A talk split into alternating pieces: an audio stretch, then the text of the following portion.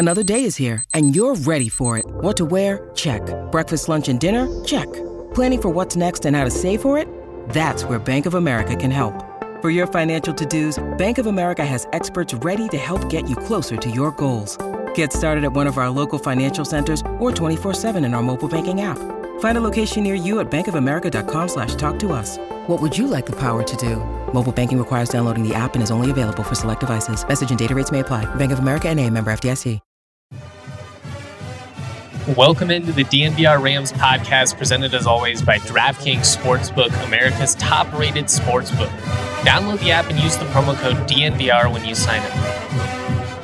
All right. Um, really tough one in the home opener. Very familiar feeling for Colorado State fans. It was a fun atmosphere. The students turned out. CSU was favored in this matchup by double digits, and Middle Tennessee definitely punched him in the mouth. I'm going to play some post game audio for you here from Jay Norvell very, very honest. I mean, the press conference was a lot more refreshing than the ones we experienced the last couple of years. Obviously, this is a rebuild. It, it's going to take a while, and we'll, you know, get into expectations and all of that here in a, a couple of minutes. But, you know, he said he was going to challenge the roster, and, you know, quite simply, they're going to get better or they're not going to play. All right, here's some post game audio from Norvell, and then we'll get into some of my takeaways. Football fans, the first Sunday of NFL season is here, and DraftKings Sportsbook, an official sports betting partner of the NFL, is giving new customers a can't miss offer to celebrate the return of the NFL season. Right now, new customers can bet just $5, get $200 in free bets instantly, and as an added bonus for week one, everyone can experience the thrill of DraftKings early win promotion. It's simple bet on an NFL team to win. If your team leads by 10 at any point during the game, you get paid instantly, even if your team loses. Download the DraftKings Sportsbook app now. Use the promo code DNVR. Get $200 in free bets instantly when you place a $5 bet this Sunday. That code DNVR only at DraftKings Sportsbook, an official sports betting partner of the NFL. Minimum age and eligibility restrictions apply. See show notes for details. Just got done talking to our kids. And the big thing that we've been trying to establish with our guys is that we've tried to simplify this game and and um, really work on simple things in practice and try to carry them over to the game. And uh, I'm I'm really disappointed about some of the fundamental things that we did not do early in this game. Um, we had a couple couple injuries and things that really affected us at tackle in our pass protection. Um, but I'm really disappointed early. Clay started the game and and just kind of predetermined some things. And he's a young guy. He's he, he did that a little bit last week, uh, but that just really was you know to start the game off that that's tough to to overcome. Um, you know, defensively, we played in spurts, and one of the things that you know we just haven't done very well at all is play together. To play together offense, defense, special teams, and play off each other. Uh, and um, and that's been tough. Been tough to overcome. All right, that was from Jay Norvell's introductory statement during his post game media availability. Again, kind of alluded to this earlier, but it was it was refreshingly honest. I mean, he laid out all the things that were bad we'll talk about a, a, few of the other things that I didn't play from the audio. Obviously, pass protection, a, a, big issue for CSU over the last couple of weeks. Offensive line, definitely just a major concern in general. One of the things I wanted to lead with here is complementary football, which is, you know, obviously what Norvell talked about there. There were moments where it flashed. I mean, obviously going down 34 0, just absolutely brutal. But in that third quarter, when you see the passing offense explode for three touchdowns, when you see Tory Horton just essentially uncoverable, or when you see, you know, Mo Kamara wreaking havoc in the backfield, getting after the QB, recording tackles for loss, Jack Howell racking up 17 total tackles, making a great play on a tipped ball to get an interception. It's all an indication of the the talented playmakers that are on the roster. But there hasn't really been moments this year where everything kind of came together. You know, a big part of football is just being able to take advantage. And again, it, it kind of becomes a cliche at some points, but, you know, playing complementary football. If the defense gets a turnover, being able to go down the field and capitalize with points. If the offense messes up, you know, the defense backing them up. Special teams is a component of that. I mean, the Rams missed an extra point and then failed to execute on a two point conversion. I mean, all of those little moments in a game that add up and ultimately kind of determine the outcome. You know, again, I'm not saying the missed extra point was the the difference in this matchup or anything like that, but it is hard as a fan when you know you get excited and then it's you know immediate letdown and it's just a lot of emotion and that's unfortunately going to be kind of part of this process with the rebuild. You know, I've said it since spring. They're a high variance team. When they pop, they really pop.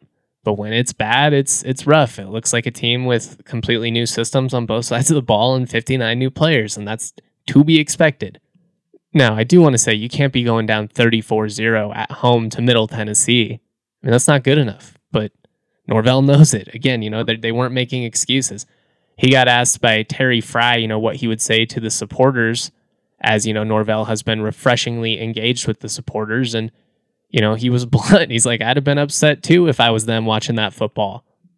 It was just a straight up gut punch from the opening play. And I mean, you know, if, if you're Millen, you can't predetermine that you're going to Horton on that one. And then if you do, you certainly can't miss him the way he did. I mean, it was a really errant throw, got tipped, ended up in the hands of a Middle Tennessee defensive back, houses it for a pick six, and right off the bat, the, the life just goes out of the stadium. Millen does deserve credit, you know, for for hanging in there. There are times where he, he holds on to the ball too long. I know it. I see it too. But it, that's just kind of what happens with freshman quarterbacks, and your rhythm gets all screwed up when you're getting hit left and right. Again, I'll talk about the offensive line situation here momentarily, but I, I do think that Millen deserves praise for you know hanging in there, being tough. You can see the fire that he plays with. He's an extremely competitive guy and the arm talent is is no joke. I mean, the the first touchdown pass to Tory Horton on third and long, where he just freaking ripped it over the top, was insane. That's an NFL throw to an NFL caliber receiver who made a great play as well to bring it in over the the DB.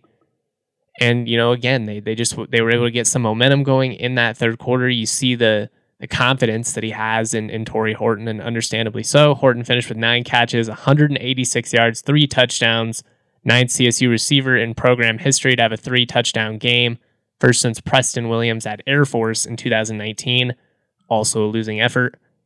You can see the potential that this dude has. At least I hope you can. But he's young and he's going to do things that, you know, make you scratch your head, make you want to you know, throw your drink against the wall, whatever. Don't do that. That's probably not the the healthiest way to deal with frustration, but uh, you guys get what I mean. He's he's going to have moments like the pick 6 where you're like, "What the hell are you thinking, dude?" And there're going to be moments like that touchdown pass where you're like, "Oh, yeah, he's a bad mofo." Peaks and valleys, man. That's how it works with young quarterbacks, even the talented ones but some of the fans out there have have got to learn to roll with these punches in the early stages of the rebuild. It's it's easy to get excited about the talent. It's easy to get excited about everything that is going right for the program. And again, you know, like I I get caught up in some of it as well. But when it's not great right off the bat and I just see so much hostility on Twitter, I'm like, good lord, this is some small time behavior. I mean, I saw a couple of tweets unironically saying, man, I can't believe I'd be sitting here wishing we still had Daz. What? This process takes time. Niko Medved did not flip CSU basketball into an NCAA tournament team into a program that wins 20 plus games in multiple seasons in a row. He didn't do it overnight, didn't happen immediately. There were some tough losses in there along the way. There'll be more. But the amount of people that went from stoked about everything going on with the program to just immediate worst case scenario, doom and gloom, you know, saying stuff like this is, you know, the worst performance I've ever seen and stuff. It's guys, in no way is that the worst performance you've ever seen. We can talk about some of those Fairchild era games if you want, especially late in them. I mean, 2020 Boise State. And I'm not saying that you can't be upset, that you can't be critical. Again, going down 34 0 to Middle Tennessee at home, that's not acceptable. But just some of the, the volatile stuff I saw, the nasty comments I saw online, were a way worse look for the CSU community than, you know, that first half was. This process is not going to be immediately. Again, it was disappointing. It was frustrating. It sucked. I don't know how many other ways I can say it.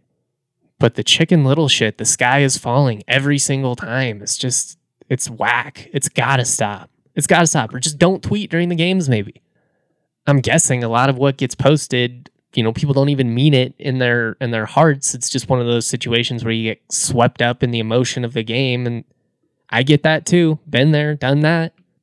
But this was a total rebuild and it's going to take time, even with better coaches, even with more talent on the roster. It's going to take time. You know, we, we talk so much about loyalty and wanting coaches to be loyal to a program when things are going right. It's a two way street, guys. You know what makes a, a coach, you know what drives a coach out of town? When fans get the freaking pitchforks at every single bump along the way. And gonna, i guess I'm going to clarify this one more time because I know that some people are going to take this the wrong way and say, you know, imply that I'm saying you guys shouldn't have expectations or, you know, shouldn't be upset. I think I've made it pretty clear. It, it sucked to see CSU go down 34 0 to Middle Tennessee in their own building. But you know who also lost some some frustrating ones early? Sonny Lubick, Jim McElwain. Those guys both had losing seasons their first year. Shoot, even in Mac's second year, they lost at Tulsa on the road to a really me- mediocre Tulsa team that they just absolutely murdered the, the following year in 2014 when they came back to Fort Collins. They lost at home to San Jose State, but eventually they figured it out. Eventually, instead of just having, you know, spurts and flashes of the talent, it was consistent. Eventually, they started playing complementary football. You know, when the offense would, you know, get hot, the defense would help them out as well you know, they'd play off of each other. This program is going to be better in the long run. I, I firmly believe in what Jay Norvell is building here. I believe in these other coaches and the talent on this roster. You know, again, Tory Horton, that guy is for real. The run defense was really, really solid yesterday. I, I, I think the linebackers have, have played pretty well early on. Coverage was not as solid yesterday. It also kind of seemed like a lot of the play calls were coming in late maybe some confusion in the back end there that resulted in a lot more open receivers than you would like to see. I mean, it definitely was not great. They made some plays in the second half. Jack Howell had an awesome interception. He just continues to, to be in the right places at the right time. Love watching him play.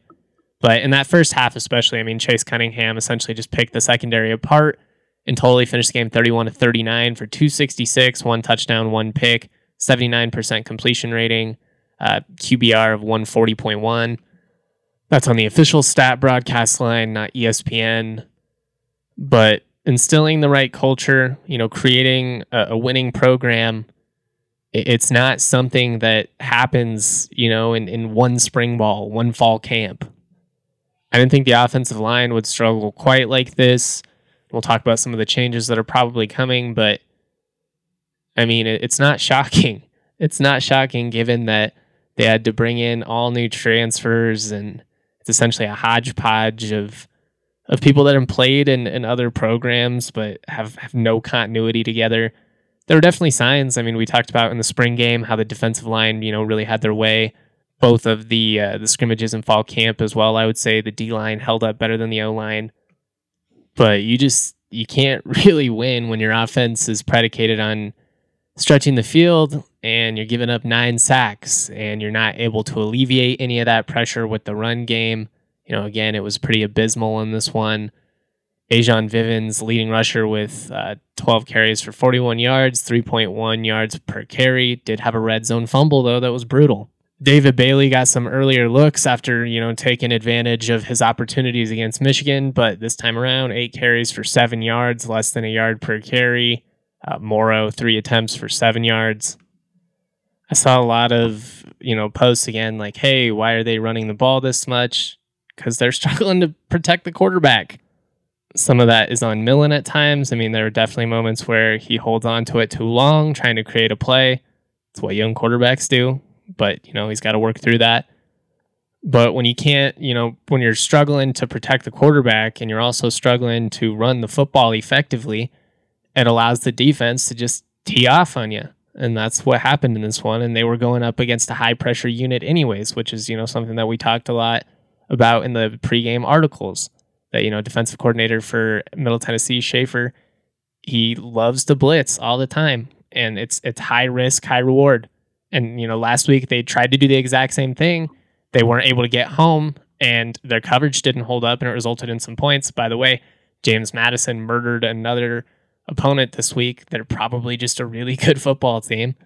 But it was essentially just kind of a, a perfect storm. You're going up against a high pressure unit in Middle Tennessee. That's all they do. They just go after you and after you and after you. The offensive line is struggling and you're not able to run the ball effectively. That's what it's going to look like. And there's really not a whole lot you can do as a play caller. You just kind of hope that, that something pops. And in that third quarter, you know, they were able to get some stuff going. But then in the fourth quarter, you know, struggled to protect the QB again, makes it harder to sustain drives. We'll see what the adjustments are. You know, I do think that Bill Best is a better offensive line coach than what the Rams had been working with. I think that was a room that did not have a ton of talent when they got here, and they've added a bunch of talent via the transfer portal, both on scholarship and some guys that are, you know, Colorado kids that walked on. You know, Cameron Cooper comes over from UTEP. He's a guy that could potentially be, you know, on the field moving forward. I do think Jacob Gardner, who has been the team's starting center, will be the left tackle moving forward. He was a left tackle at Nevada, moved to center uh, when they came over here, but they just, you know, Ches Jackson really struggled yesterday, starting for Brian Crespo, who's unfortunately going to be out for the year with a knee injury. Then, you know, Keys went down, starting right tackle with a, a knee injury as well. They did think that he could probably have forced it, but you know, they, they just wanted to err on the cautious side, especially because they're already so thin there. Hopefully, they have him back next week. Strained medial collateral, we'll see. But I, I genuinely think that if, if you're being fair about the situation, it, it was pretty tough for the staff coming in. They, they didn't have a ton of depth at offensive line, anyways, because Bobo really did not recruit it very well at the end of his tenure. Addazio did not recruit it as well either you know, brought in a couple of guys that I'm intrigued by, but you know, they just they don't have a lot of depth. They don't have a lot of experience. Lost some more guys that Daz brought in, and then you know ultimately left when he was dismissed. And they're struggling early. I mean, there's really no other way to say it. I, I do think that Millen could help him, them out at times, get rid of the ball. There were some scenarios where you know running backs completely whiffed on their pass protection assignments as well. You know, again going back to the concept of of complementary football you got to pick each other up. You know, if, if you're running back and the tackle whiffs, you got to find a way to, you know, chop that end, you know, chip him, get him out of the way. If you're a if you're a defender and your quarterback just, you know, threw a bad pick, you've got to step up. You know, you've got to defend a short field. You've got to help each other out. And there's just not a ton of that happening right now. That's one of the things that Norvell talked about post game, and it's you know something that's got to improve moving forward. But I I just think the big thing is that it, it takes time. It takes time to create a winning culture. And if if you take away anything from this, it's that. You know, I'm not trying to tell you you shouldn't be frustrated by that type of game. It was frustrating. And, you know, Norvell said the same thing. But we've also got to be reasonable. So it's just one of those where you got to roll with the punches. You got to understand that it's going to be a high variance team. They're going to pop at times and they're going to frustrate at times. And you know, honestly, the sport is just kind of dumb sometimes. I mean, there were a lot of really weird results. We saw Utah State lose at home by 28 to Weber State today, FCS team. Nevada lost to Incarnate Word. I mean, there there were some wonky results. Washington State, after barely beating Idaho, beat Wisconsin on the road. My guess is that at some point this season, CSU is going to win a game that in the preseason we did not expect them to. Just like they lost this game to Middle Tennessee, you know, in, in the preseason, and even more so after week one, you thought CSU would win. But that's the thing about college football. Week to week, the results are just insane. And we think we know a team based on one week, and we don't. Notre Dame hangs with Ohio State, makes everybody think, oh, you know, top five next week they lose to Marshall. Texas A&M, you know, they lost at home today to Appalachian State. Nobody should ever schedule them if they're a big conference. Those guys are just giant slayers. But last week, App State looked like crap for three quarters before, you know, scoring 40 in the fourth quarter to force overtime. They ended up losing a heartbreaker. My point is just that, like, this sport is so wonky, and there, I don't think there is another one out there where the results, you know, vary as dramatically as they do in college football. And that's even with programs that are established. So, let alone a program that's in its first year with a new staff and a completely new roster, essentially. Anyways, that's my two cents, but what do I know? Gametime is the hottest new ticketing site that makes it easier than ever to score the best deals on tickets to sports, concerts, and shows. Ever dreamed of sitting in a seat you never thought you could? 50 yard line, maybe, courtside, behind home plate, floor seats at a concert? It's possible with the Gametime app. The biggest last minute price drops can be found on these seats you thought you could never buy. You won't find a better deal on Broncos tickets, Rams tickets, whatever and on game time, it's created by the fans for the fans, and they guarantee the lowest price.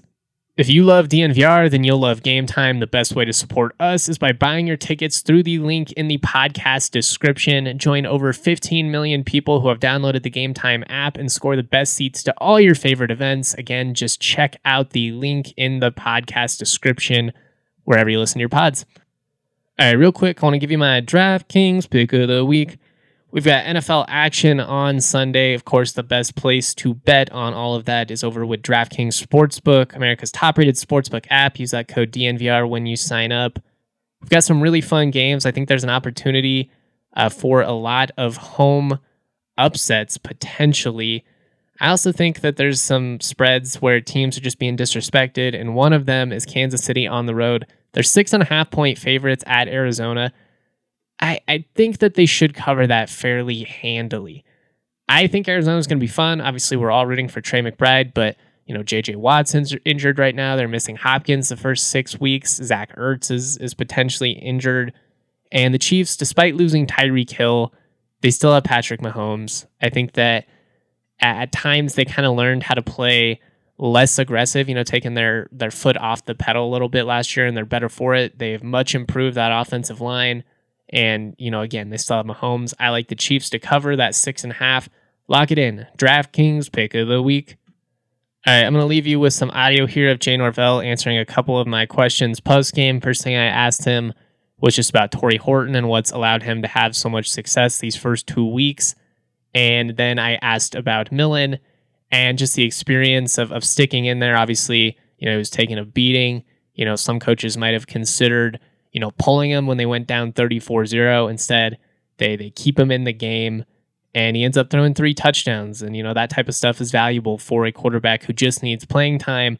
And that's what Norvell talked about. So I'm going to leave this audio for you.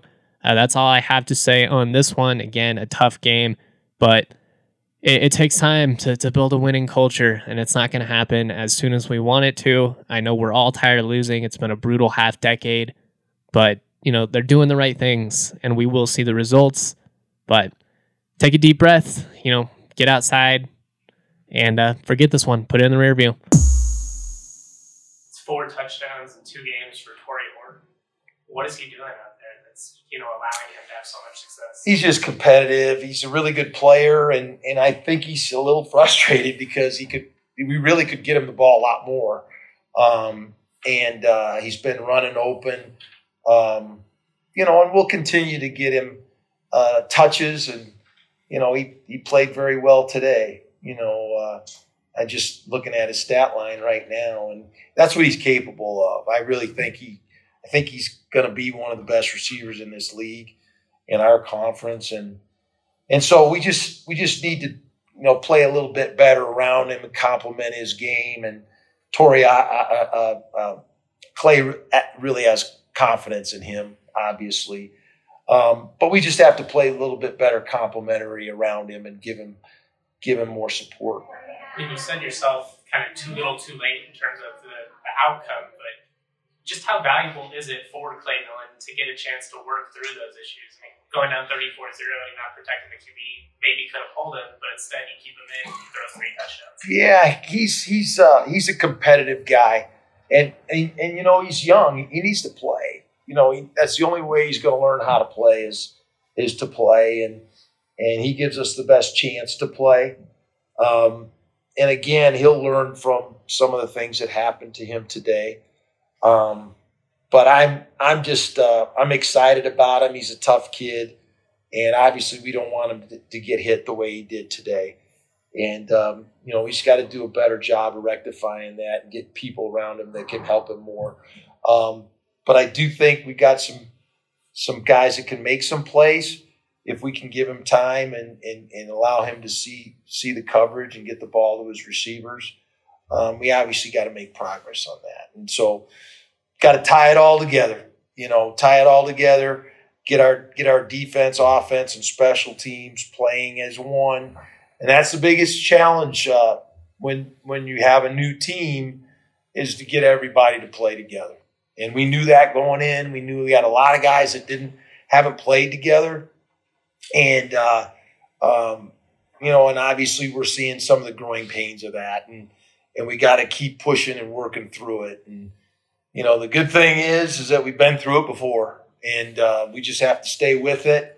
Um, and uh, you know, I think we'll be better for it if our kids stay together and and don't start pointing fingers at each other.